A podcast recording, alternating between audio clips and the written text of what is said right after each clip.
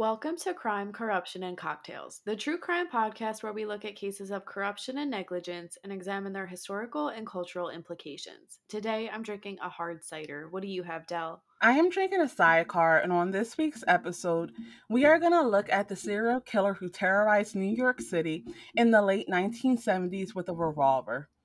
David Berkowitz, better known as the Son of Sam, used New York as a hunting ground and started one of the biggest manhunts in the, in the city's history. Let's rewind and discuss more about Berkowitz's background, and then we'll look at his crimes. Berkowitz was born Richard David Falco on June 1st, 1953, in Brooklyn, New York. His birth mother, Elizabeth Betty Broder, gave him away a few days after his birth. His biological father was a man named Tony Falco, who allegedly allegedly left the family for another woman. Pearl and Nathan Berkowitz adopted him and renamed him David Richard in addition to giving him their last name. He was raised as their only child in the Bronx. David lost interest in school at an early age despite not showing any intellectual disabilities. He was interested in setting fires and committing petty larceny. David was known as a spoiled bully in his neighborhood. To address this behavior, Mr. and Mrs. Berkowitz took David to a psychotherapist,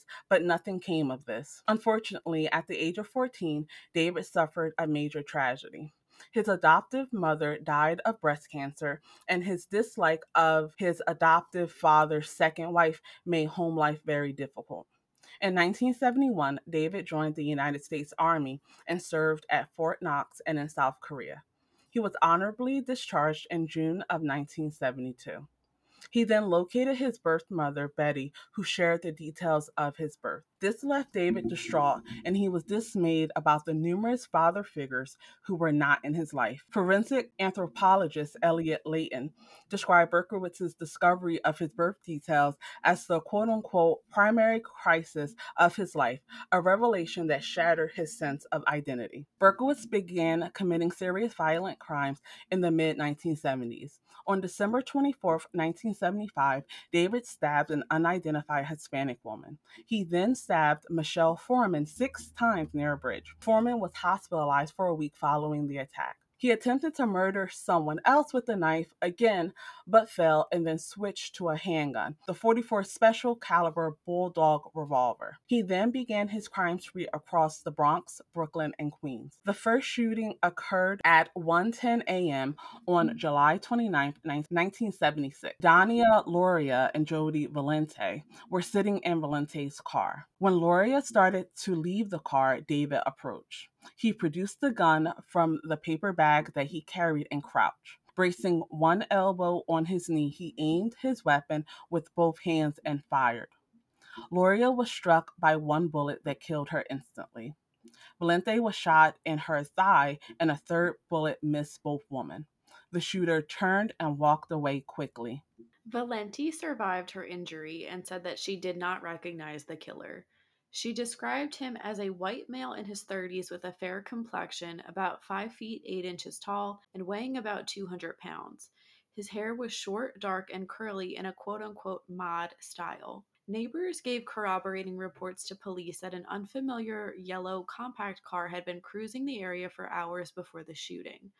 On October 23, 1976, a similar shooting occurred in a secluded residential area of Flushing, Queens. Carl Denaro and Rosemary Keenan were sitting in Keenan's parked car when the windows suddenly shattered. Keenan quickly started the car and sped away for help. The panicked couple did not realize that someone had been shooting at them, even though Denaro was bleeding from a bullet wound to his head.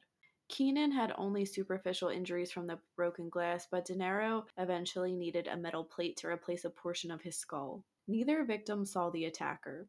Because Denaro had shoulder length hair, police later speculated that the shooter had mistaken him for a woman. Police determined that the bullets embedded in Keenan's car were 44 caliber, but they were so deformed that they thought it was unlikely that they could ever be linked to a particular weapon. High school students Donna DeMasi and Joanne Lomino walked home from a movie shortly after midnight on November 27, 1976. In a high-pitched voice, he said, quote, "Can you tell me how to get end quote, but then he quickly produced a revolver. He shot each of the victims once, and as they fell to the ground injured, he fired several more times, striking the house before running away. A neighbor heard the gunshots, rushed out of his house, and saw a blond man running past, gripping a pistol in his left hand. DeMasi had been shot in the neck, but the wound was not life threatening. Lomino was hit in the back and hospitalized in serious condition. She was ultimately rendered paraplegic.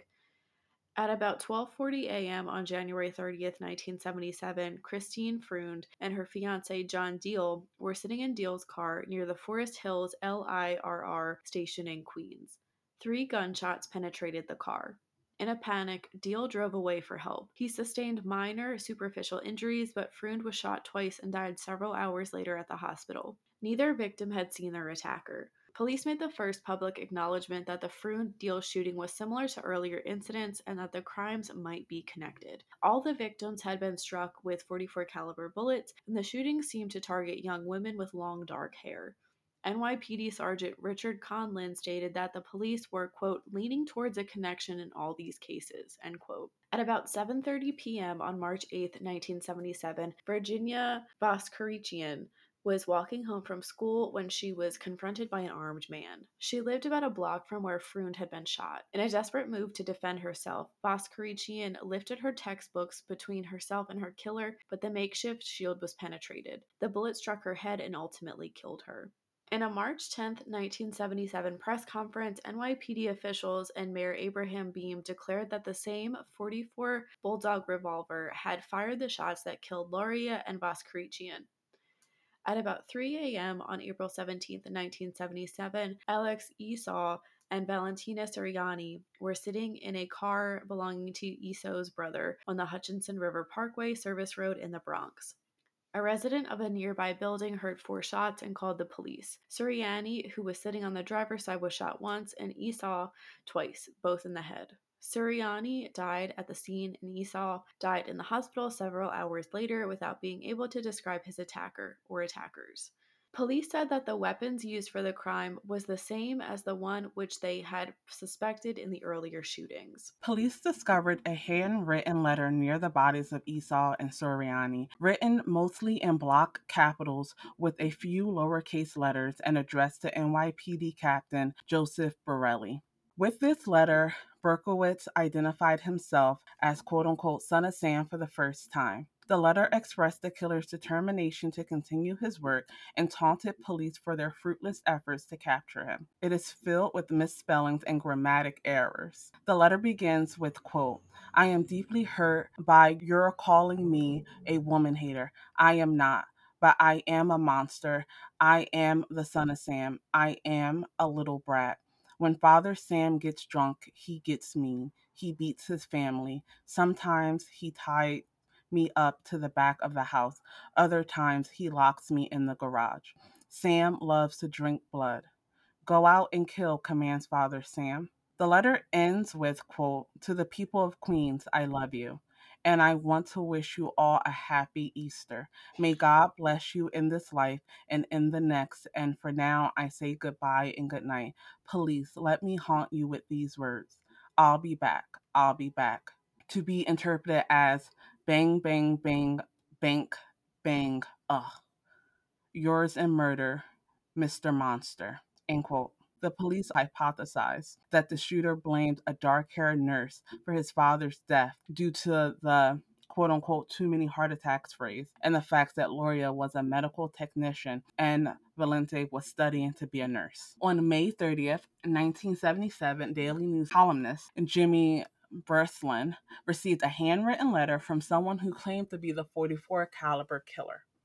That was another name for the Son of Sam killings. The letter was postmarked early that same day in Englewood, New Jersey. On the reverse of the envelope, neatly hand printed in four precisely centered letters, were the words Blood and Family, Darkness and Death, Absolute Depravity, and 44 Caliber.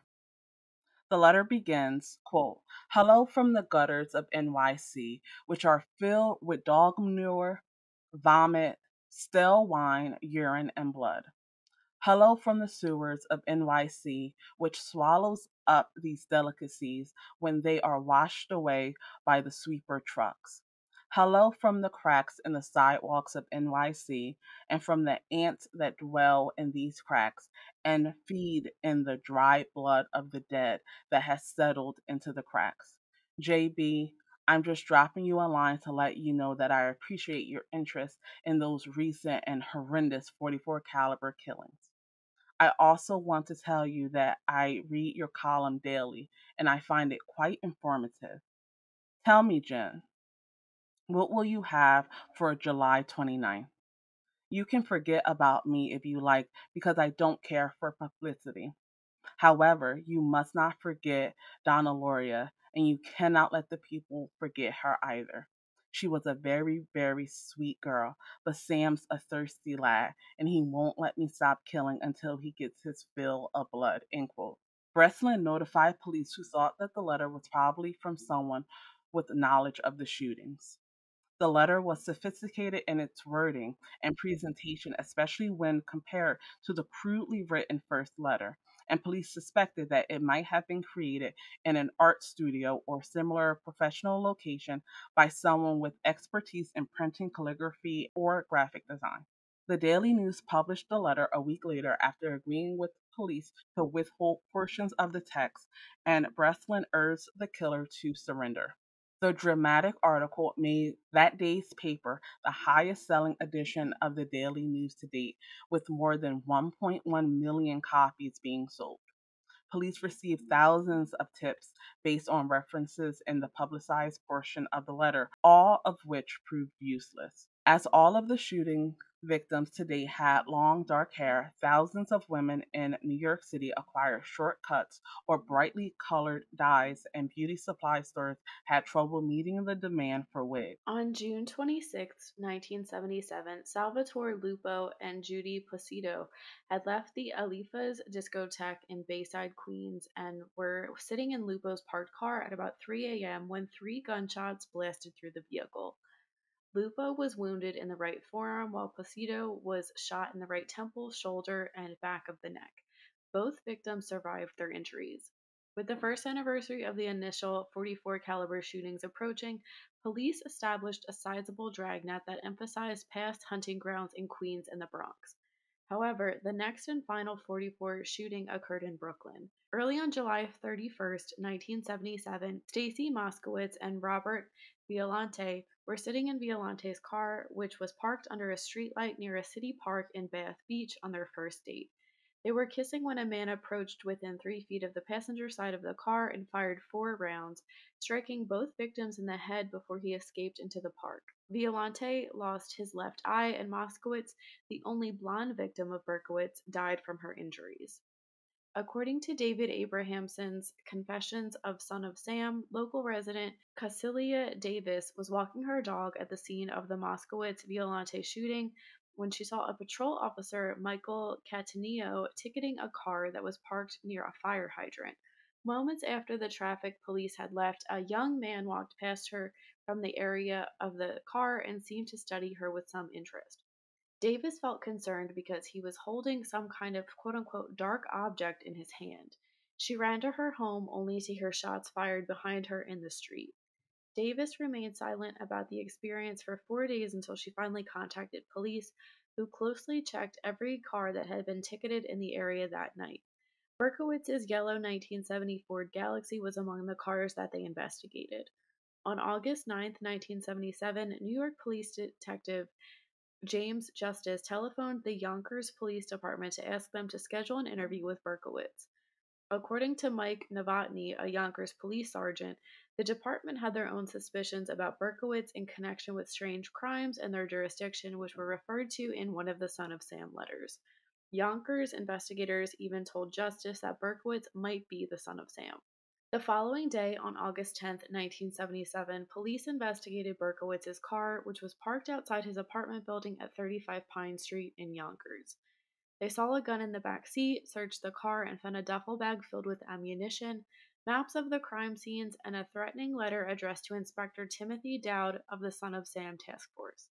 Police decided to wait for Berkowitz to leave the apartment rather than risk a violent confrontation in the building's narrow hallway. They also waited to obtain a search warrant for the apartment, worried that their search might be challenged in court. The initial search of the vehicle was based on the handgun that was visible in the back seat, although possession of such a handgun was legal in New York State and required no special permit. A paper bag containing a 44 caliber Bulldog revolver of the type that was identified in ballistics tests was found next to Berkowitz in the car. Berkowitz then stated flatly, quote unquote, "Well, you got me." As described in Son of Sam, 1981, by Lawrence D. Klausner, Detective Falatico said to the suspect, Now that I've got you, who have I got? Berkowitz was interrogated for about 30 minutes in the early morning of August 11, 1977. He quickly confessed to the shootings and expressed an interest in pleading guilty. According to Rasmo, during questioning, Berkowitz claimed that his neighbor's dog was one of the reasons that he killed, stating that the dog demanded the blood of pretty young girls. He said that the quote unquote Sam mentioned in the first letter was his former neighbor Sam Carr, and that Harvey, Carr's black Labrador, was possessed by an ancient demon which issued irresistible commands that Berkowitz kill people. A few weeks after his capture, Berkowitz was permitted to communicate with the press.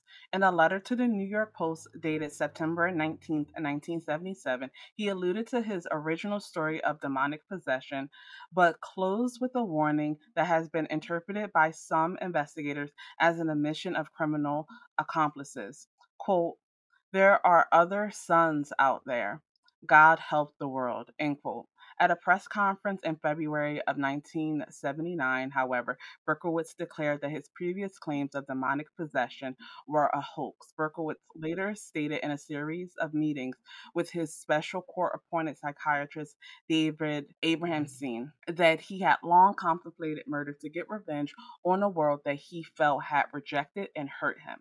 Three separate mental health examinations determined that Berkowitz was competent to stand trial.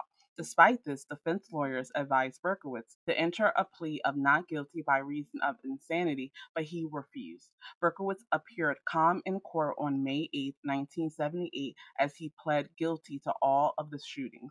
At his sentencing two weeks later, Berkowitz caused an uproar when he attempted to jump out of a window of the seventh floor courtroom. After he was restrained, he repeatedly chanted, quote, Stacy, who was his last victim, was a whore, end quote, and shouted, quote, I would kill her again. I would kill them all again, end quote. On June 12, 1978, Berkowitz was sentenced to 25 years to life in prison for each murder to be served consecutively. He was ordered to serve time in Attica Correctional Facility, a supermax prison in upstate New York. Despite prosecutors' objections, the term of Berkowitz's guilty plea made him eligible for parole in 25 years. Berkowitz is entitled to a parole hearing every two years as mandated by state law, though he has consistently refused to ask for his release, sometimes skipping the hearings altogether. Before his first parole hearing in 2002, Berkowitz sent a letter to then New York Governor George Pataki requesting that it be canceled. He wrote, quote, In all honesty, I believe that I deserve to be in prison for the rest of my life. I have, with God's help, long ago come to terms with my situation and I have accepted my punishment. End quote. His lawyer, Mark Heller, noted that prison staff considered Berkowitz to be a quote unquote model prisoner. Commissioners denied his parole request.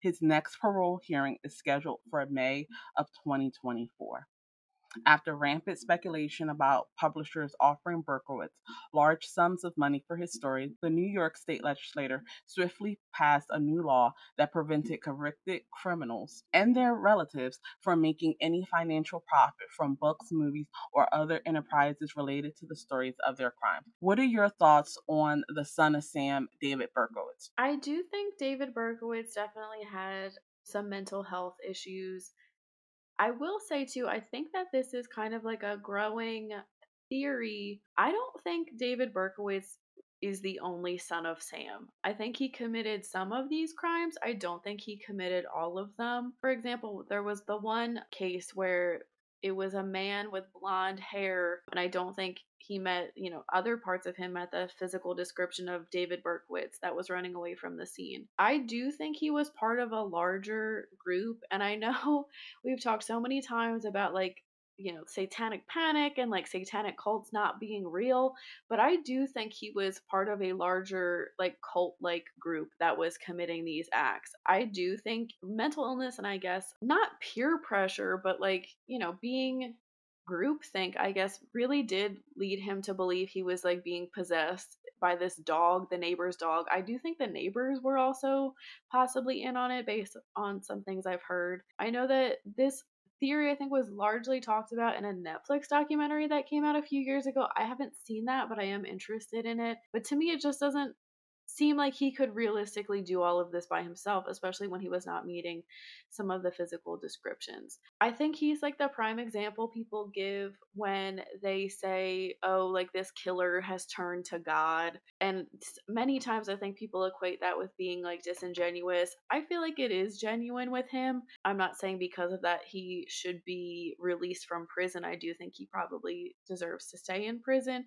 but I find it very interesting that he's against his own gaining of parole. He seems to be at peace with what he's done. And if he was part of some larger, like, satanic group, cult, whatever you want to say, I can also kind of believe that once he's in prison, like, thinking about what he's done, he would, you know, fall into Christianity. So I think it is more genuine with him. I do think, uh, like I said, it's interesting that he doesn't want to be released and he's advocating against his own release. I do think the Son of Sam law is interesting and I think is very important. I know we've talked about that in the past. What are your thoughts on all of this? I think you bring up a really good point of there might be more to the story than what, you know, the open and shut nature really provides for because It'd be one thing if he continued the story prior to his conversion, then we could chalk it up to, well, he's just trying to diminish his responsibility. You know, he's doing a bunch of things related to that. But the fact that even after his conversion, he still maintains that this was part of a larger network, a part of a larger cult, definitely makes me believe him a bit more he definitely knows that he was at least a bit responsible for you know the killings that he directly participated in and others that he may have helped with. The evidence in this case is also a bit murky if you look at it because they stated multiple times that they actually weren't able to match the shell casings with the gun. So we actually don't even know if the exact same gun was used in all of the shootings. We just know that it was the same type, which doesn't really speak much to one person being responsible.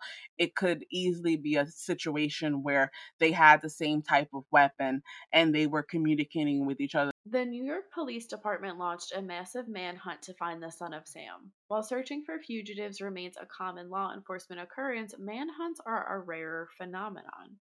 In law enforcement, a manhunt is an extensive and thorough search for a wanted and dangerous fugitive involving the use of police units, technology, and help from the public. A manhunt is conducted when the suspect believed to be responsible for a serious crime is at large and is believed to be within a certain area. Any police units within reach of the area will then participate in the search, each covering parts of the area. If possible, the officers will form a perimeter around the area, guarding any and all possible escape routes from the containment. A manhunt may have one of the following outcomes the successful capture of the suspect within the area of the manhunt, the death of the suspect within the area of the manhunt, escape from the area by the suspect, followed by plans by other law enforcement agencies to search for the suspect elsewhere, the search being called off if police determine the chances of catching the suspect are minimal. Also, if the fugitive uses deadly force to resist law enforcement officers, they are typically authorized to respond in kind. There are several notable agencies that handle extensive manhunts. These include the AFOSI, or the Air mm-hmm. Force Office of Special Investigations, Bounty Hunters, the British Security Service, MI5, and the Greater London Metropolitan Police, the Federal Bureau of Investigations, the FBI, and the FBI Hostage Rescue Team, Interpol, the Royal Canadian Mounted Police, the Special Weapons and Tactics, or SWAT teams, the Texas Ranger Division of the Texas Department of Public Safety, and the U.S. Marshal Service. Sometimes, police departments conducting manhunts will solicit help from the public in locating the suspect. They will do this by broadcasting a description and other information on television, radio, and other public media, by going door to door and asking individuals if they have seen the suspect, or by placing wanted posters in public places. When this happens, citizens are advised not to personally confront the suspect, but rather to call the police and report their sightings. One type of manhunt for which public participation is normally sought is an Amber Alert. In an Amber Alert, the main purpose of the mission is to rescue the victim ahead of the capture of the suspect. The public is usually given notice of an Amber Alert through additional forms of media, including highway overhead signs and text messaging. If anyone is found aiding the suspect in any way, such as helping the suspect in hiding or providing false information to the police about the suspect, they may face legal consequences themselves, even being charged for the same crime as the suspect. Some famous manhunts include John Wilkes Booth, the 2001 anthrax attacks, Bonnie and Clyde, El Chapo, the Zodiac Killer. Jenny, do any of these manhunts stand out to you? What stands out to me personally, um, I guess because it's like the freshest in my mind, is over the summer in like our general area, there were at least two manhunts involving like escaped prisoners that were very high profile. I believe at least one of them would have made national news. That is a forefront for me. I guess maybe El Chapo, and then hearing about Bonnie and Clyde too, just knowing how like dramatic that was and how it ended, and the Zodiac Killer, I guess too, because it's so so well known. We've covered it. I think most true crime people are familiar with that case, you know, and how that was never solved. I think it's pretty interesting. I also thought it was interesting too hearing about the agencies involved because I wouldn't really think about all that needs to go in, like all the strategizing and all the people, like the literal manpower needed to help out with this. Because I don't know, I guess I would kind of think like, you know, anybody can kind of do it, but when you need, you know, an extensive manhunt, I thought it was kind of interesting to see all of these crews laid out. I wouldn't have thought of an Amber Alert as a manhunt, but I guess it really is. What are your thoughts? What stands out to you? So, definitely, just like you said, the general scope of it.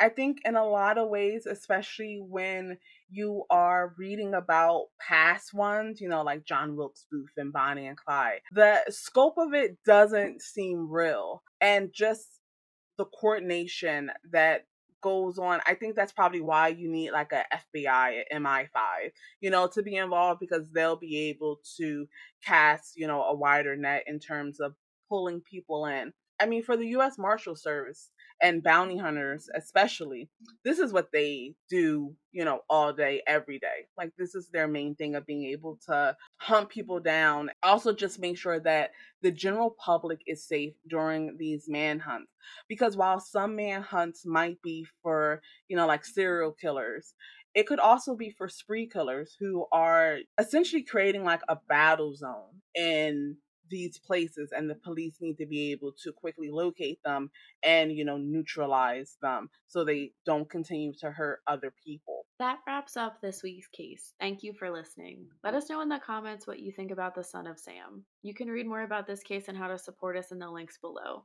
We will be back next week with a brand new episode focused on Ruby Franke. As always stay safe